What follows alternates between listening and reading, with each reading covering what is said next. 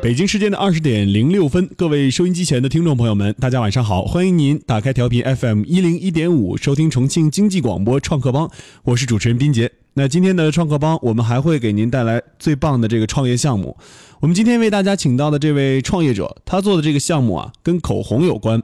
我们都知道啊，口红都是女性的最爱啊。有些女生朋友啊，抽屉里啊、化妆台上面摆满了口红，大家都很喜欢口红的这种让人能够变得时尚漂亮的感觉。那今天我们就为大家请来了一位专业的做口红的创业者，他做的这个口红叫做蜜可，他做的这家公司叫重庆蜜可科技有限公司。我们来有请创始人安燕，我们来让安燕跟大家打个招呼。大家好，我是重庆密可科技有限公司的呃创始人，我叫安燕。嗯，你不是介绍一下自己了？呃，密可的名字来历呢，它是源自于温柔。呃，因为在生活当中，呃，我的丈夫他常常说我不够温柔，所以呢，我就一直在想，我如何能成为一个温柔的女人。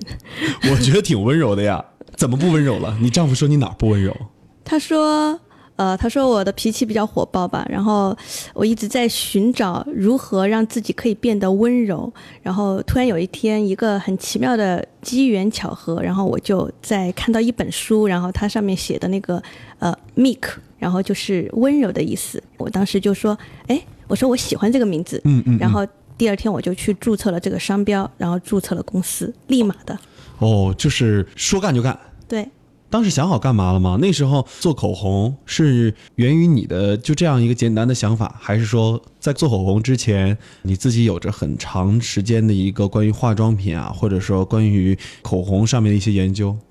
嗯、是这样的，就是当时注册密可的时候，口红已经出来了，嗯，但是没有名字。哦，嗯其实先有口红，后有蜜可。对，但是那个时候我已经有很成熟的一个品牌蜂蜜，就是叫以爱之蜜。嗯，啊、但是因为呃蜂蜜它只能叫以爱之蜜嘛，但是口红属于化妆品，它们是两个类别。因为对我的口红是从蜂蜜来的，嗯嗯，之前那个以爱之蜜做的有多多成功啊？是当时很好的一款蜂蜜品牌吗？嗯，在我心里很好，啊，当时有有呃销量如何啊？销量还不错，因为是我们自己养的蜜蜂。嗯，嗯，然后，呃，因为我一直觉得中国地大物博嘛，嗯，为什么中国人要花高价钱去买澳洲的蜂蜜呢？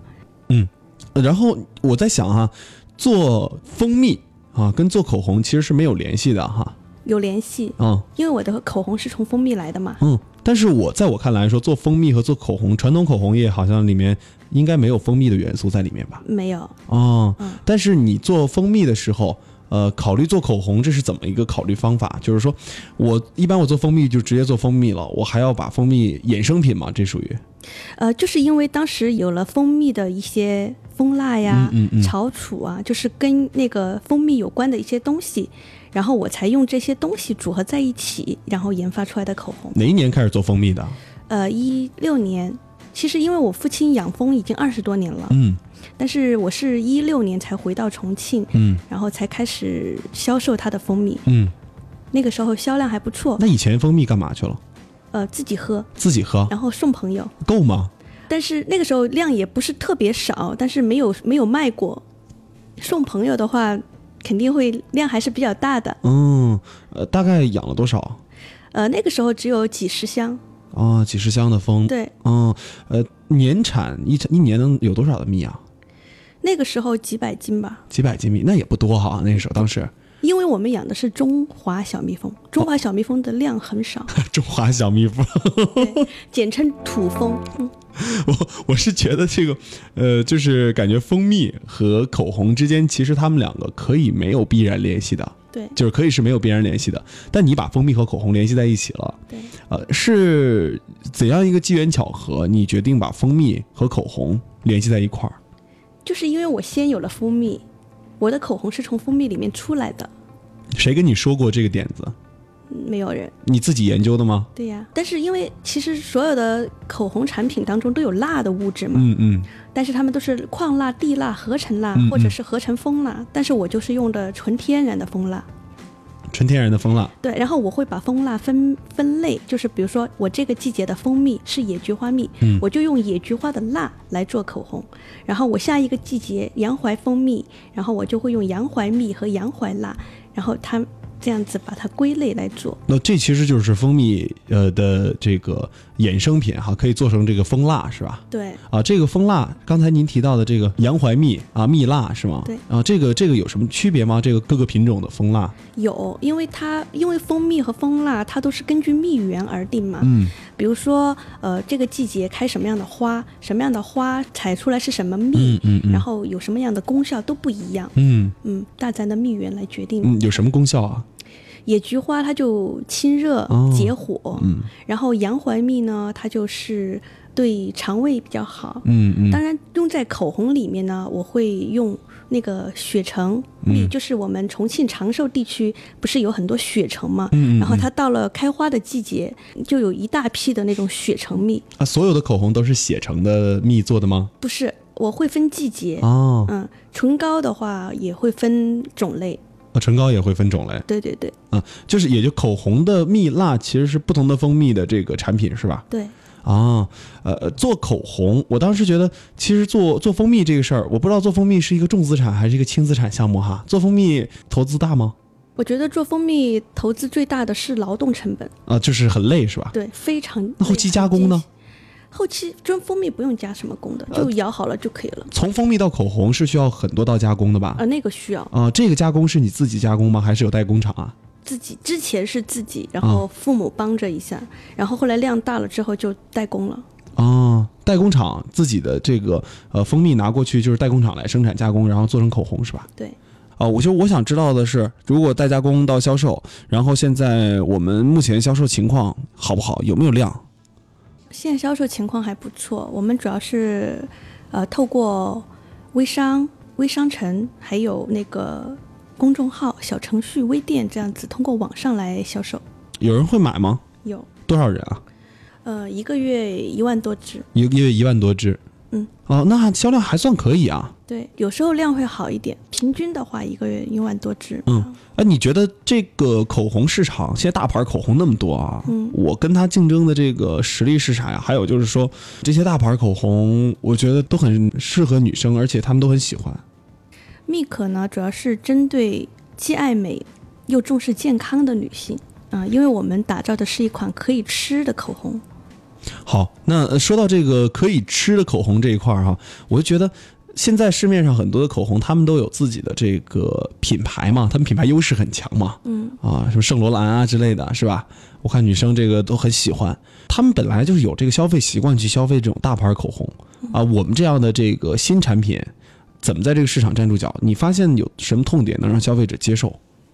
嗯、我觉得万事开头难吧，嗯而且我是要做好的品质给到大家。我的目的不是要去跟大牌竞争，嗯，就是我做好每一支口红，然后把这个货做好之后，顾客认可之后，量就自然来了。嗯蜜可它才发展一年，刚刚开始的一个创新品牌，然后能够受到很多的这些消费者的关注和喜爱，啊，就是在我自己这个层面来讲，我觉得它已经是我心中的大牌了。嗯嗯嗯，你怎么看待这个时代跟你产品之间的关系啊？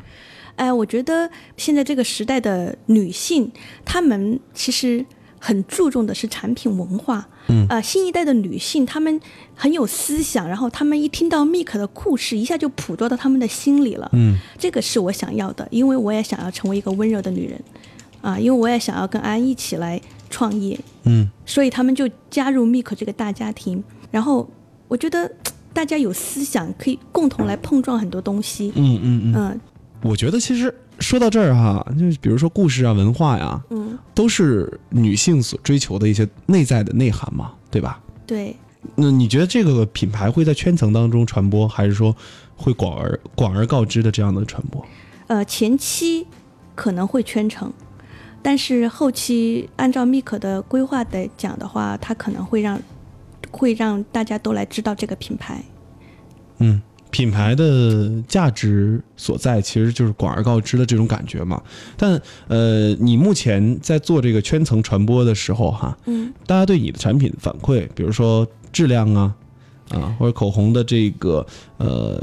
种类啊、品品种啊，嗯啊，还有它的使用过程当中的一些问题啊，你们会遇到吗？嗯，目前反馈都蛮好的。我们现在唯一一个就是保质期比较短，因为没多有长时间啊？一年。一年的时间。对，那也就是说，我不能买太多太多的密可口红了。如果买了太多的话，这个一年用不完就没办法再使用了。其实对于口红来讲，女生每天必备的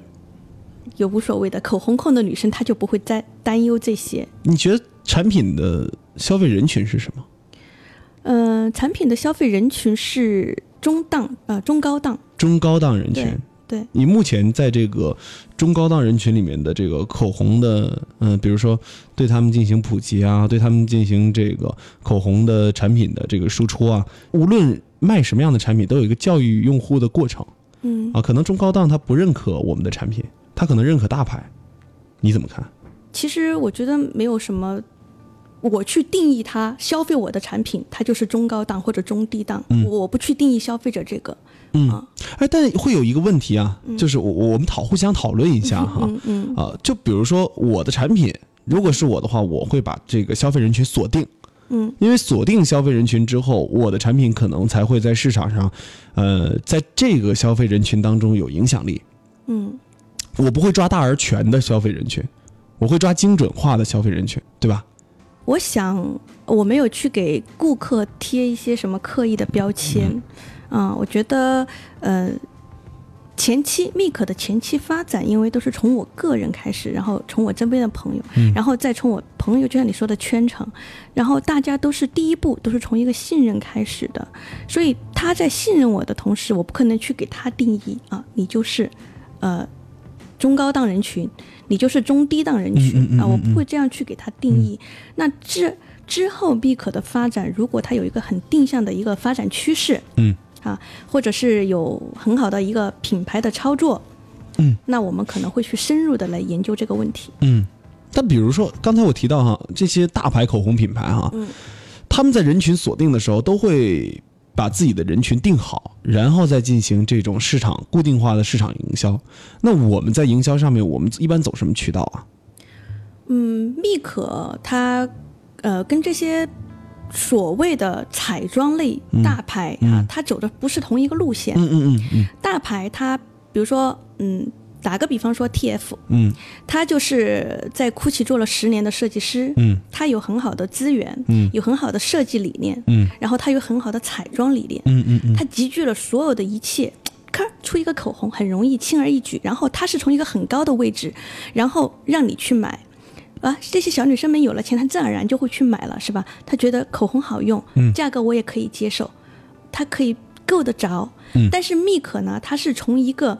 就是在你的生活里面跟你碰撞的，它不是从一个很高的东西来的，也不是从一个很低端的东西来的，它是从一个就像就像每一个东西，每一个东西它就有一个有一个创始人的灵魂在里面，嗯就是 T F 可能我永远都见不到他，就是其实对于商业上面啊，刚才他说了，目前他觉得研发其实更加的重要，可能现在他重心都扑在研发上面，而对于推广这一块儿还没有太作为自己的一个重心，是这样吗？呃，对，前期是这样，呃，那说到这个口红的研发这一块儿哈，我觉得口红研发其实是蛮辛苦的一件事儿哈，它可能跟其他的这些不太相同啊，其他的口红的这个产品不太相同，可能做出来一款口红是一个呃需要很长时间的事情。你在做口红的过程当中有没有拜师学艺啊、请教高人啊之类的？没有，但是有做市场调研嘛，就是几乎收集了全球所有的口红，这支口红是哪一个呃研发设计人员帮你做出来的？我做的呀，那你自己做的啊？对呀，你是什么专业出身？呃，我是不是学化学的？但是这个口红是确实是需要化学这个理解，或者说化学的这个文化在上面作为它的基础啊。啊，是这样，就是密可它不是呃从化学的这个这个这个层面进入到这个嗯化妆品行业的，它是从一个养生的，一从蜂蜜进而进入的，嗯所以它本身就是做一个天然的品牌。嗯然后呢，嗯，在蜜可诞生之前，就是我是用那个蜂蜜和蜂蜡还有橄榄油，嗯当时是熬制出来的一款给我家那个小侄子嗯弄了尿不湿有红屁股嘛，然后我给他我给他涂，嗯然后当时涂完之后我就觉得哎这个蛮滋润的，嗯，然后我就也尝尝试了一 下作为唇膏来使用，所以我们的唇膏第一支是这样诞生的，涂在屁股上，然后给小宝宝涂在屁股上之后，发现对皮肤很好，是吧？在这个过程当中，你发现它能做口红的吗？对呀、因为我当时就觉得，既然红屁股都可以治疗，然后我觉得我的嘴唇很干裂，也可以嗯尝试一下嘛。后来在做口红的过程当中，是你自己进行口红加工吗？但是口红，呃，很难去研发吧不难，呃，明年我会在教场口那边开一个这个培训班。 ？DIY 是吧？对对对，这个是线下旗舰店的想法吗？呃，起步的想法不能说是旗舰店吧，就是一个啊刚刚萌芽的一个、一个小小叫口，红 DIY。现在还没有想好。那这个商业模式就是你现在有线上销售口红，然后线下可以 DIY 口红，可以来做这个女性自主品牌哈，对可以刻上自己喜欢的名字，然后再在呃在这个整个商业模式当中，你自己又家里面又有蜂蜜的这个养殖，它对其实是一个整个闭环商业就出来了，是吗？对，你是这么理解的 吗？不是我理解的，它就是这么一条路，只有这么一条路子。那你一开始肯定不是这么想的吧？呃，一开始就是只纯粹的做蜂蜜，然后我是想做那个呃蜂蜜的其他的衍生品嗯啊、但是没想到衍生出来的是另外的层面，衍生的是口红层面的东西。你想做衍生品，那时候想做什么衍生品？最后为什么定格在口红啊？呃，我以前想，因为我以前在新加坡买了很多那些呃蜂蜜糖果呀，嗯然后蜂蜜的一些随随身装，然后我觉得那个蛮不错的，很想把这个做成那样的品牌。那没做，为什么没做呢？呃，因为没有把那个研发出来，把口红研发出来了呀。啊，就直接就把口红研发出来了。对，因为呢，我设计化妆品行业不久，但是自从做了蜜可以后呢，接触了这个行业嗯之后哈，我就想用蜂蜜来做面膜，蜂蜜来做别的东西，但嗯是我发现实际上，呃，就是说，真正的很多面膜。里面没有蜂蜜，但是它广告是有蜂蜜的，所以我就在想，其实化妆品行业它源于化工行业嘛，是化学化工，嗯，但是蜜可它完全是脱离这个的，嗯，它它是什么范畴？它是食品级的，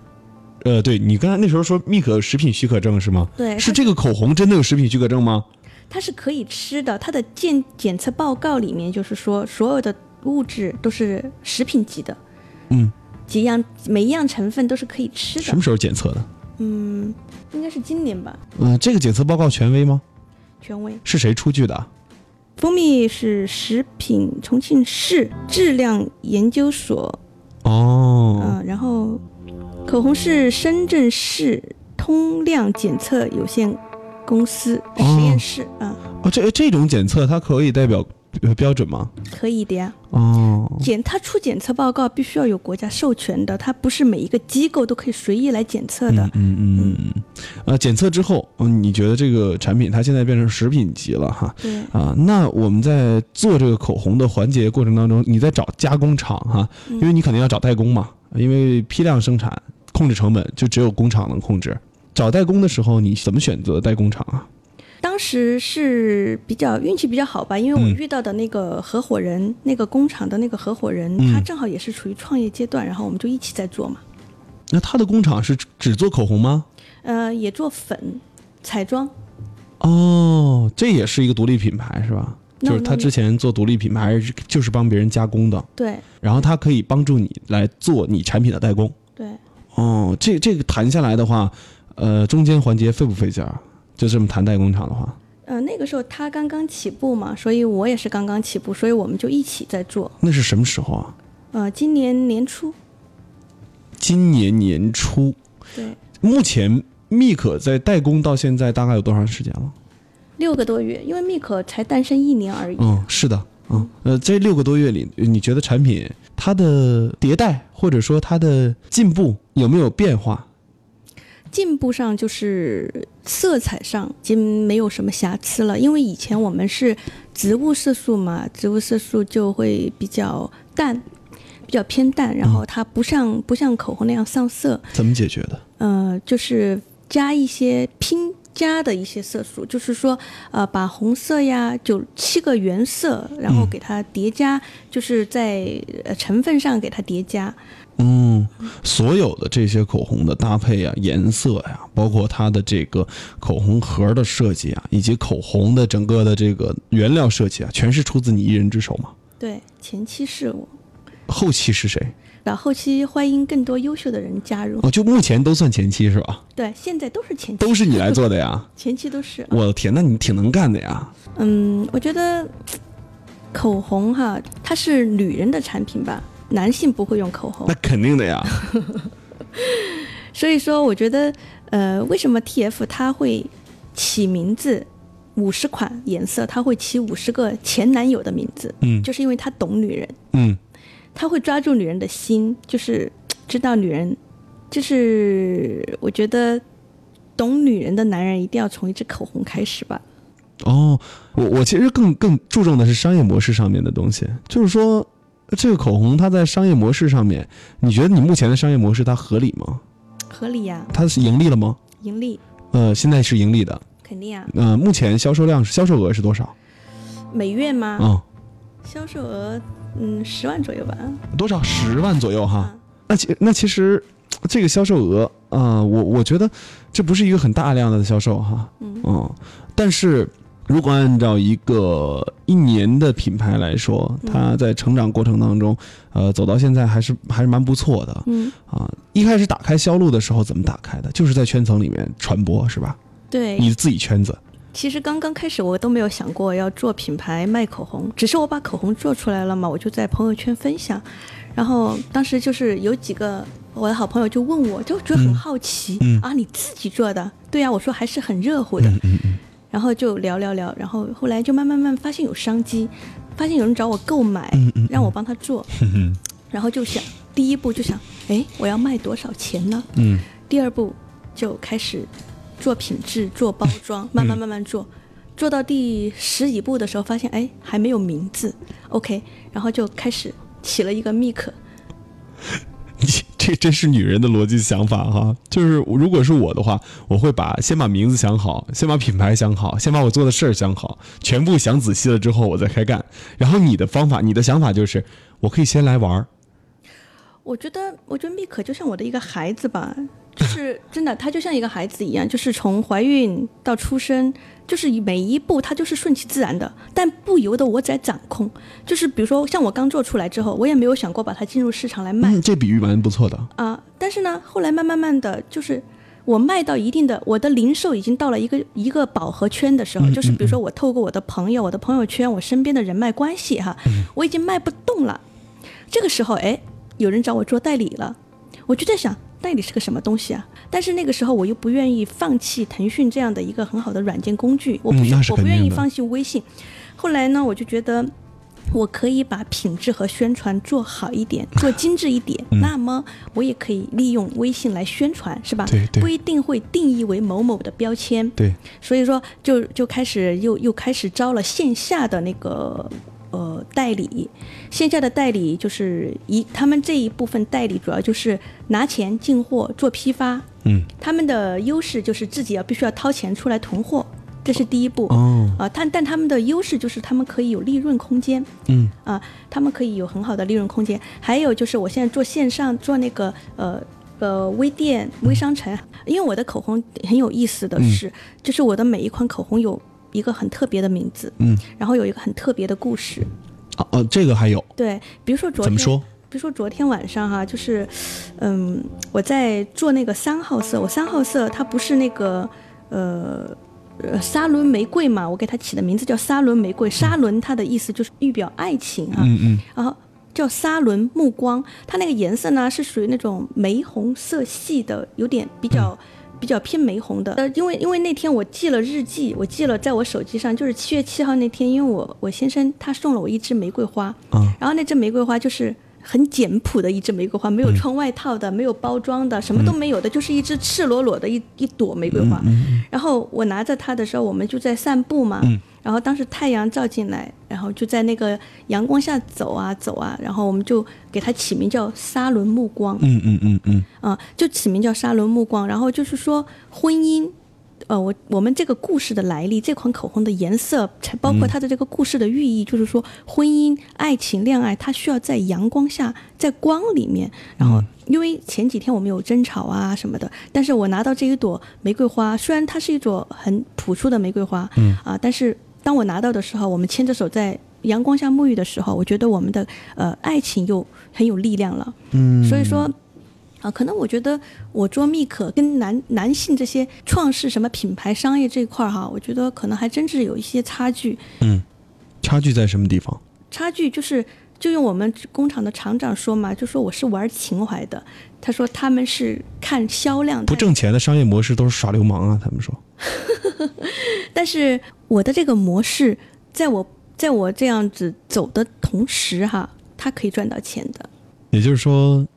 对，你结觉得结果很重要。你觉得情怀是可以有的，但赚钱也要赚。我觉得有了情怀